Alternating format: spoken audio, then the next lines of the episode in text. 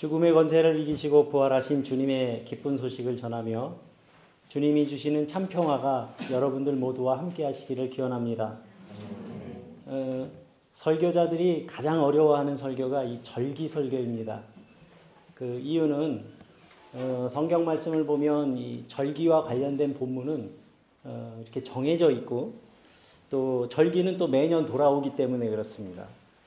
그렇다고 오늘 부활절인데 어, 부활절하고 아무 상관없는 그런 본문을 정해놓고 설교하기도 어렵고 또 작년에 했던 부활절 설교를 어, 다시 한번 울거먹기도 그렇습니다. 사골도 아닌데. 그래서 목회자들에게 가장 어려운 설교가 이 절기 설교다 이렇게 말하는데요. 어, 저는 올해 2015년 그 어, 부활절을 맞이하면서 오늘 함께 봉독하신 이 말씀 속에서 부활 신앙의 의미를 발견해 보고자 합니다. 그리고 그 의미를 어, 압축해서 오늘 그 설교 제목에 담았습니다.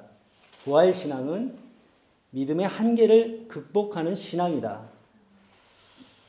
오늘 봉독하신 이 마가복음의 말씀은 어, 마태복음과 누가복음에도 나오는 어, 병행 본문입니다. 이 마태복음에서는 예수님을 찾아온 이 사람을 어, 부자 청년이다 이렇게 소개하고 있고 누가복음에서는 부자 관리 이렇게 기록하고 있습니다. 오늘의 본문의 이 마가복음에서는 예수님을 찾아온 이 사람이 재물이 많은 어떤 사람 이렇게 전합니다. 그래서 이 세 복음서의 내용을 다 종합해서 보면 생각을 해보면 예수님을 찾아왔던 사람이 재산이 많은 청년 공무원 이었을지는 모르겠습니다. 그런데 한 가지 확실한 공통점은 예수님 앞에 나온 이 사람이 가진 재산이 많은 사람이었다 하는 사실입니다. 복음서 중에는 이 마가복음이 가장 먼저 쓰여졌기 때문에 저는 오늘 마가복음의 본문을 선택했습니다. 하루는 예수님께서 길을 가고 어, 계실 때에 어떤 사람이 예수님 앞에 나와서 아주 정중하게 꿇어앉아 이야기를 합니다. 선하신 선생님이여, 제가 무엇을 하여야 영생을 얻겠습니까? 예수님께서 갑자기 앞에 나타난 이 사람에게 대답하십니다. 내가 계명을 잘 알고 있지 않느냐 하시면서 모세가 가르쳐 준 십계명의 말씀을 하십니다. 살인하지 말아라, 간음하지 말아라, 도적질하지 말아라, 거짓 증거하지 말아라, 내 부모를 공경하라. 이렇게 어, 말씀을 하시니까 이 사람이 예수님께 대답하기를 선생님, 이것은 제가 아주 어렸을 때부터 다 지켰습니다. 예수님 앞에 나온 이 사람은 지금의 기준으로 봐도 상당히 훌륭한 사람이 아닐 수 없습니다. 예수님을 알아봤고 또 모세의 율법을 잘 지키며 살고 있다고 하는 것은 말씀대로 살려고 애쓰고 있는 그런 사람이라는 증거일 겁니다. 그래서 예수님이 보시기에도 이 사람은 아주 사랑스러운 사람이었습니다. 그래서 어, 예수님께서 사랑하사 그에게 말씀하십니다. 그런데 내게 아직도 부족한 것이 있구나. 내게 있는 것을 다 팔아 가난한 사람들에게 주어라. 그리하면 하늘에서 보아가 내게 있으리라.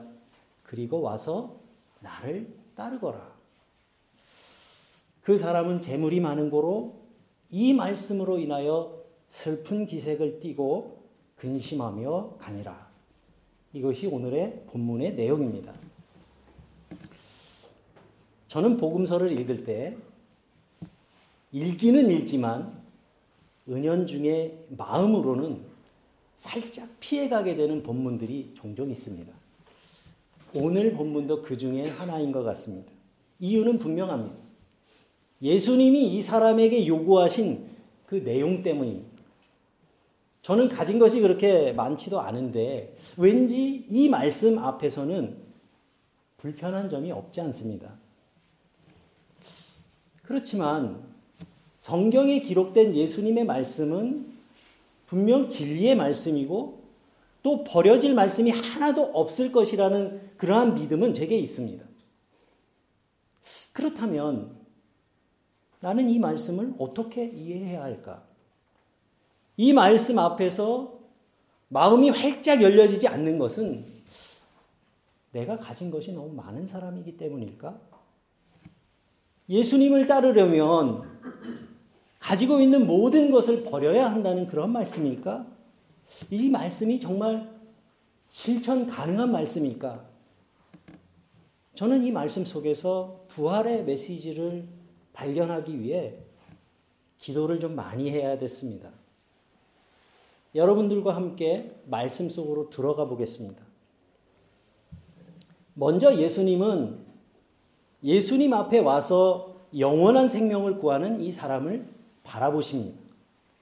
그리고 이 사람이 상당히 훌륭한 믿음의 사람이라는 것을 쉽게 알아보셨습니다. 어려서부터 율법을 잘 지켜왔고 또 예수님이 선하신 분이라는 것을 알아볼 만큼 영적인 안목도 가지고 있는 사람이었습니다. 이 정도만 해도 사실 훌륭한 신앙인입니다. 그래서 지금 이 사람을 바라보시는 예수님의 표정은 아주 흐뭇한 표정입니다. 이 사람을 흐뭇하게 바라보십니다. 성경이 그러한 분위기를 간략하게 전해주고 있습니다. 21절의 말씀을 보면 예수님께서 그를 보시고 사랑하사. 예수님께서 보시기에도 훌륭한 믿음의 사람인 것입니다. 그리고 그를 사랑스럽게 바라보시던 예수님이 그에게 말씀하십니다. 그런데 내게 아직 부족한 것이 있구나. 그런데 우리는 예수님의 이 말씀이 이 사람을 책망하거나 아니면 부족한 점을 지적하려는 말씀이라기보다는 영원한 생명을 구하기 위해 찾아온 이 사람을 사랑하는 마음으로 바라보시면서 하신 말씀이라는 사실에 주목할 필요가 있습니다. 똑같은 말도 책망하는 마음으로 하는 말과 사랑하는 마음으로 하는 말은 분명히 다를 겁니다. 저는 이러한 예수님의 마음을 닮으려면 아직 갈 길이 먼 그런 목사지만 종종 제가 여러분들을 생각하면서 기도할 때 이러한 비슷한 마음이 들 때가 있습니다. 우리 교회에는 이렇게 떠올리기만 해도 마음이 흐뭇해지는 분들이 많이 계십니다. 예수님을 진정으로 사랑하고 또 교회를 사랑하는 마음이 참으로 아주 귀하게 보여지는 그러한 분들이 계시고 또 믿음을 지켜가기가 쉽지 않은 이러한 환경에서도 참으로 신실한 그 믿음을 지키면서 모범이 될 만한 그런 신앙생활을 잘 하고 계신 분들이 많이 계십니다. 목사로서 생각할 때 이런 분들이 참으로 귀하고 또 사랑스럽고 때로는 존경스러운 마음도 들 때가 있습니다. 그런데 제가 여러분들 가까이에서 지켜보다 보니까 보여지는 부분도 있습니다. 아, 이분은 이러한 부분이 조금 더 훈련이 되면 참 정말 더 좋겠다. 이 사람의 은사도 보여지지만 부족한 점도 볼 수 있게 되더라는 그런 말씀입니다. 아, 이분은 이러한 면에서 조금 더 훈련이 되면 정말 주님의 제자로서 아주 손색 없는 믿음의 사람이 되겠다 하는 게 보여질 때가 있다는 말씀입니다. 여러분들 이 마음이 이해가 되십니까? 사랑하는 마음으로 바라볼 때 보여지는 부족함이 있더라는 말씀입니다. 저는 예수님이 이 사람을 바라보시는 그 눈과 마음은 바로 그러한 마음이었을 거라고 생각했습니다. 예수님이 그를 보시고 사랑하사 예수님은 하나님을 사랑하는 그의 영혼을 바라보셨습니다. 그래서 사랑스러워 하십니다. 그리고 그를 사랑하기 때문에 그의 부족함도 바라보셨습니다. 그런데 네게 부족한 것이 한 가지 있구나. 어쩌면 이 사람은 여기에 모인 우리들보다 더 하나님을 사랑하는 사람일지도 모릅니다. 사람들에게 인정받을 만하고 또 하나님께도 인정받을 만한 그러한 믿음을 가지고 살고 있습니다. 그런데 우리가 한 가지 잊지 말아야 할 것이 있습니다. 애초에 이 사람이 예수님을 찾아온 이유입니다. 우리는 그거를 잊지, 잊으면 안 됩니다. 이 사람이 예수님께 던진 질문은 영원한 생명에 대한 것이었습니다. 예수님을 사랑하는 사람들이 구할 것은 땅의 것을 얻기 위한 것이 아닙니다. 우리가 예수님을 믿는 이유도 이 사람이 던진 질문과 같은 것이 되어야 합니다. 우리는 영원한 생명을 얻기 위해 모인 사람들입니다. 이것이 예수를 찾아온 이유입니다. 그런데 예수님이 이 사람을 사랑스럽게 바라보시며 발, 발견하신 부족한 점이 한 가지 있죠. 바로 그의 재산입니다. 내가 가진 것을 모두 팔아 가난한 사람들에게 나누어 주고 그리고 나, 와서 나를 따르라. 말씀하시니 그 사람은 재물이 많은 고로 이 말씀으로 인하여 슬픈 기색을 띠며 근심하며 가니라.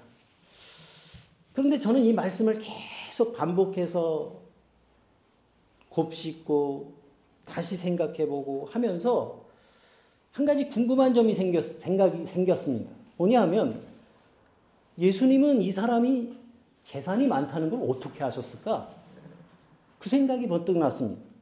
그래서 몇 번 성경을 다시 읽다 보니까 예수님께서는 이 사람이 부자인지 가난한 사람인지 알고 하신 말씀이 아니라는 것을 발견하게 됐습니다. 그저 마가가 성경을 읽어보면 마가가 복음서를 쓴 마가가 배경 설명을 하면서 이 사람이 부자라고 했기 때문에 우리도 이 사람이 부자인 줄 아는 거지 예수님이 뭐 이 사람이 뭐 가진 것에 대해서 관, 관심을 가지신 적이 없다는 말씀입니다. 뭐 이 사람의 집에 가본 적도 없으시고 그가 뭐 부동산을 얼마나 갖고 있는지 계좌에 얼마의 현금을 갖고 있는지 연봉이 얼마가 되는지 예수님이 알 턱이 없다는 얘기입니다. 그리고 그건 예수님의 관심사도 아닙니다. 결과적으로는 이 사람은 자기가 가진 것 때문에 예수님을 따르지 못하게 됐습니다. 그런데 여러분, 만약 이것이 예수님을 따르는 조건이라면 우리에게도 참으로 어려운 문제가 아닐 수 없습니다. 예수님께서는 왜 이렇게 어려운 기준을 제시하신 걸까? 우리는 이 본문을 어떻게 이해해야 하는 것일까?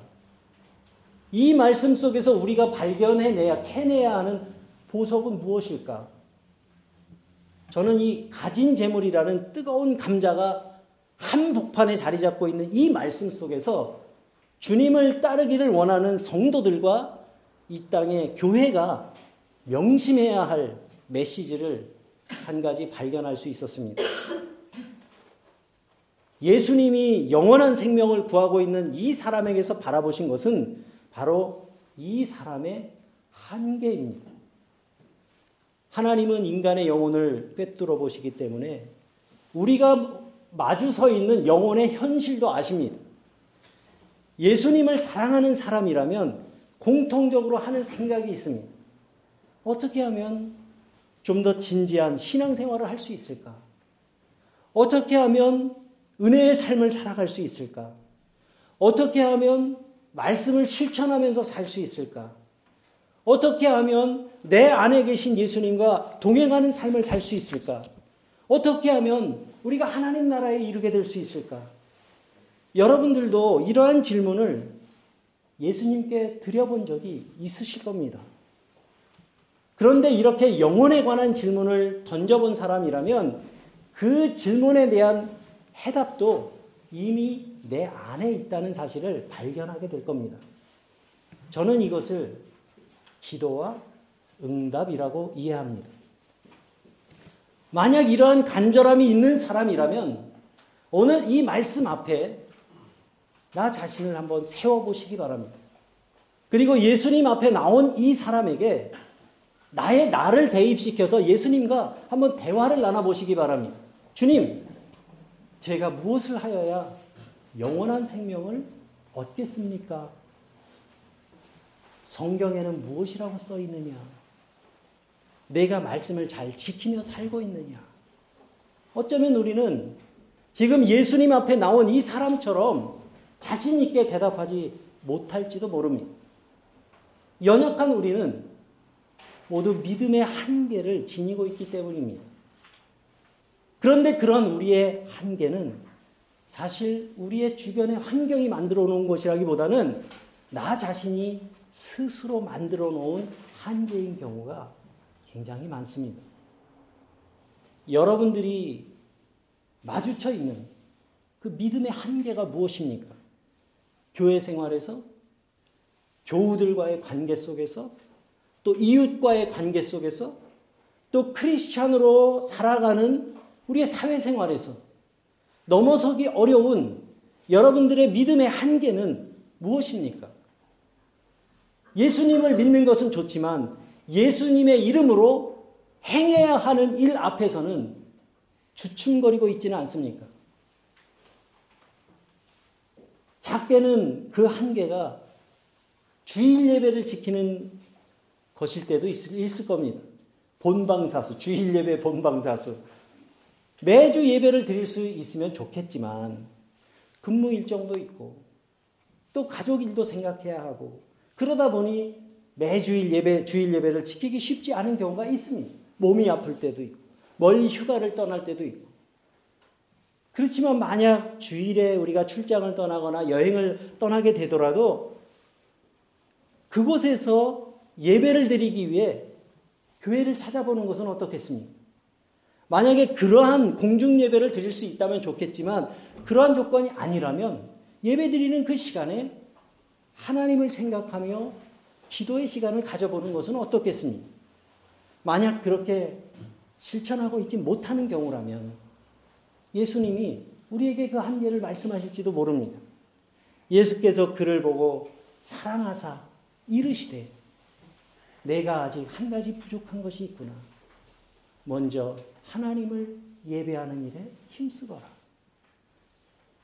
많은 사람들은 돈이 믿음의 한계인 경우가 있습니다.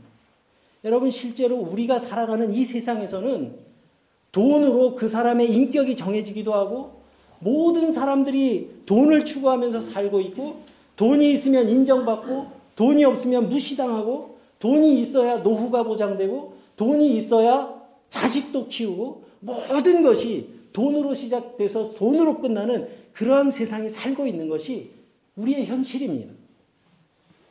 젊은 시절에 정말 그 사명감 하나만 가지고 하나님의 일을 위해 헌신해 온 분들이 말년에 돈 때문에 망가진 분들 많지 않습니까?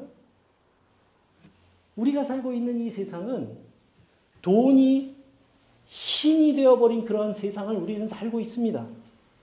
이 시대의 영혼들은 하나님보다 돈을 더 신뢰하고 돈을 더 사랑하며 삽니다. 돈에 관해서는 만족함이 없습니다. 그리고 불행한 것은 이러한 현실은 시간이 갈수록 더 강화될 것이라는 사실입니다. 그렇지만 살아계신 하나님을 신뢰하며 또 하나님이 생명의 주인이심을 고백하고 예수 그리스도의 십자가의 은혜로 구원의 자녀가 됨을 믿고 감사하며 살아가는 사람들이라면 이 한계를 넘어설 수 있어야 합니다. 그 한계를 뛰어넘어야 영원한 생명의 길로 나아갈 수 있는 것입니다. 제가 여러분들의 목사로서 소망하며 늘 기도하는 것이 바로 이런 것입니다. 우리 교회에 속한 모든 교우들이 각자가 가지고 있는 그 믿음의 한계를 조금씩 조금씩 확장해 가기를 바라는 겁니다. 자기 안에 갇혀 있는 편협한 신앙인이 되지 않는 것입니다. 우리의 믿음, 우리의 사랑, 우리의 헌신의 영역이 조금씩 조금씩 넓혀져서 내가 가진 믿음의 한계가 조금씩 확장되어 가는 겁니다. 하나님과 이웃을 향한 우리의 믿음의 지평이 날마다 넓어져 가는 겁니다. 저는 그것이 우리 교회와 우리를 향하신 주님의 기대요, 주님의 꿈이라고 저는 믿습니다. 누구에게나 한계는 있을 수 있지만 믿음으로 그 한계를 조금씩 밖으로 밀어내는 겁니다. 작년보다는 올해, 어제보다는 오늘, 나의 믿음의 지평이 조금 더 넓혀져 있다면 우리는 성공한 겁니다. 하나님을 사랑하는 마음이 좀 더 자라고, 교회를 사랑하는 마음이 조금 더 커져가고, 교우들과 화목하게 지내는 우리의 사랑이 좀 더 성숙해져 가고, 초대교회 교인들에게 예수님을 따르는 믿음의 한계는 죽고 사는 문제였습니다. 그 한계를 넘어서지 못한 사람은 예수를 부인하는 사람이 되었고 그 한계를 넘어선 사람은 거룩한 순교자가 되었습니다. 요즘은 뭐 이슬람권이 아니라면 예수 믿는 일이 목숨을 걸 만한 일은 아닐 겁니다. 그렇지만 오늘날에도 예수님을 따르는 삶을 실천하기 위해서 우리는 많은 한계에 직면해 있습니다. 그리고 지금까지 인류가 극복하지 못한 한계는 죽음입니다. 이 죽음을 극복한 사람이 아무도 없습니다. 그런데 성경은 그 죽음의 권세를 이기고 부활하신 예수 그리스도를 선포합니다. 그래서 우리가 부활절마다 경험하는 이 빈 무덤의 체험은 예수 그리스도께서 죽음이라고 하는 경계선을 넘어서서 영원한 생명을 약속하시는 주님이 되심을 바라보게 하는 사건입니다. 그것이 부활절의 의미입니다. 예수님은 곧 겟세마네 동산에서 나 자신을 하나님 앞에 내려놓는 기도로 인간의 두려움이라고 하는 그 한계를 극복하셨습니다. 아버지 이 잔을 내게서 돌리소서. 그러나 내 뜻대로 마옵시고 아버지의 뜻대로 하옵소서. 가시면을관을 쓰시고 손과 발에 못 박혀서 십자가에 달리신 예수님은 인간의 고통의 한계를 넘어서셨습니다. 그리고 인간의 예수님은 인간의 증오심의 한계를 극복하셨습니다. 주님 저들을 용서하소서. 저들이 하는 일을 알지 못하나이다. 그리고 굳게 닫혀진 돌무덤을 깨고 부활하신 예수님은 죽음이라고 하는 한계를 극복하셨습니다. 이처럼 죽음의 권세를 이기고 부활하신 주님이 약속하신 것이 바로 영원한 생명입니다. 영원한 생명은 예수님이 죽음의 경계선을 넘어서 승리하셨기 때문에 우리에게 약속하실 수 있는 선물입니다. 애당초 이 예수님을 찾아온 이 사람의 질문은 영원한 생명에 대한 것이었습니다. 질문의 수준이 굉장히 높은 겁니다.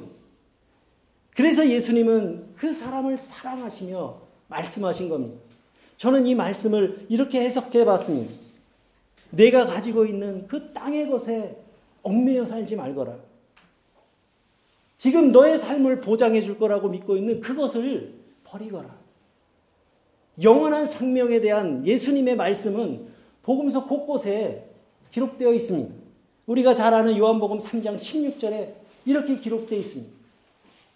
하나님이 세상을 이처럼 사랑하사 독생자를 주셨습니다. 이는 저를 믿는 자마다 영생을 얻게 하려 하심이라. 예수님을 믿는 사람들에게 주신 하나님의 약속입니다. 예수님을 믿는 것이 곧 영원한 생명을 믿는 길이라는 말씀입니다. 또 로마서 10장 10절 말씀도 우리가 잘 압니다. 사람이 마음으로 믿어 의에 이르고 입으로 시인하여 구원에 이르느니라.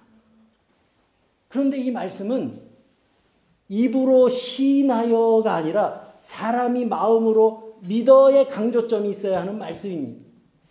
만약 입술로는 우리가 시인하더라도 우리가 살아가는 모습은 예수 믿는 사람처럼 살고 있지 않다면 그 사람은 예수 믿는 사람이라고 할 수 없을 겁니다. 진정 마음으로 예수님을 믿는 사람은 예수님이 내 생명의 주인이시고 내 삶의 인도자시요 내가 누리며 사는 모든 것이 주님의 것이라는 것을 고백하고 인정하며 감사하며 살아간 사람들입니다.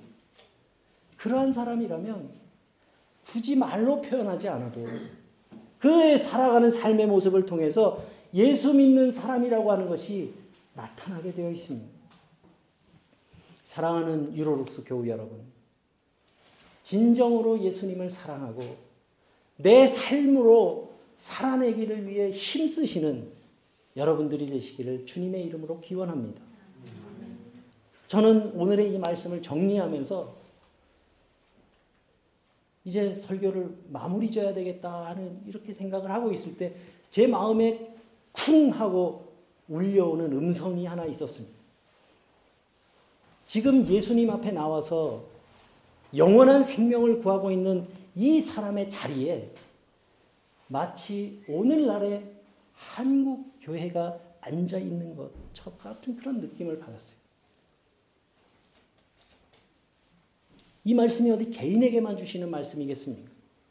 오늘날 교회들이 예수님이 선하신 분이라는 것을 알아보고 또 예수님께 나와서 영원한 생명을 구하고 있기는 하지만 가진 것이 너무 많아서 그 예수님의 말씀으로 인하여 슬픈 기색을 띠고 근심하며 떠나간 이 사람처럼 되어버린 것은 아닐까. 저에게는 예수님이 이 사람에게 하시는 말씀이 마치 오늘날 부자가 되어버린 교회들에게 하시는 말씀처럼 들렸습니다. 내게 있는 것을 모두 팔아 가난한 사람들에게 나누어 주어라. 그리하면 하늘에서 보화가 있을 것이다. 예수님의 말씀을 진정으로 주님의 말씀으로 듣고 순종하는 교회들이 늘어간다면 얼마나 좋겠습니까? 이 땅에 가난한 사람들, 소외된 사람들, 의로운 일을 하려다가 핍박받는 사람들, 절망 속에서 탄식하며 살아가는 사람들, 주목받지 못하며 살아가는 사람들, 집을 잃고 헤매며 사는 사람들, 나라를 잃은 사람들, 가족을 잃고 또 슬퍼하며 눈물 흘리는 사람들을 찾아가서 그들의 눈물을 닦아주면 그리고 그들의 친구가 되어준다면 예수님의 부활의 소식을 우리가 그들에게 전할 수 있지 않을까. 이런 생각을 하면서 너무도 마음 아픈 교회의 현실을 생각하지 않을 수 없었고, 말씀 앞에서 회개하지 않을 수가 없었습니다. 이 땅의 교회는 그리스도의 신부입니다. 신랑 대신 그리스도를 기다리는 믿음의 공동체입니다.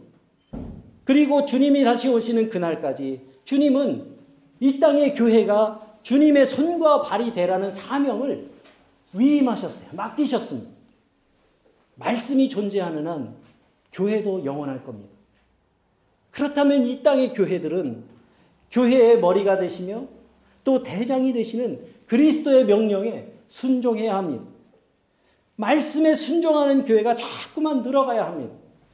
만약 그렇지 않다면 가진 것이 많음으로 이 말씀으로 인해 슬픈 기색을 띠며 근심하며 예수님의 길에 동참하지 못하고 떠나간 이 사람의 신세를 면할 수 없을 것입니다. 교회는 이 땅의 것을 추구하는 장소가 아닙니다.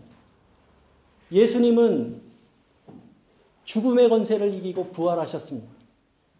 우리는 오늘 부활의 소식이 이 땅 위에 새롭게 선포되는 부활절을 맞이했습니다.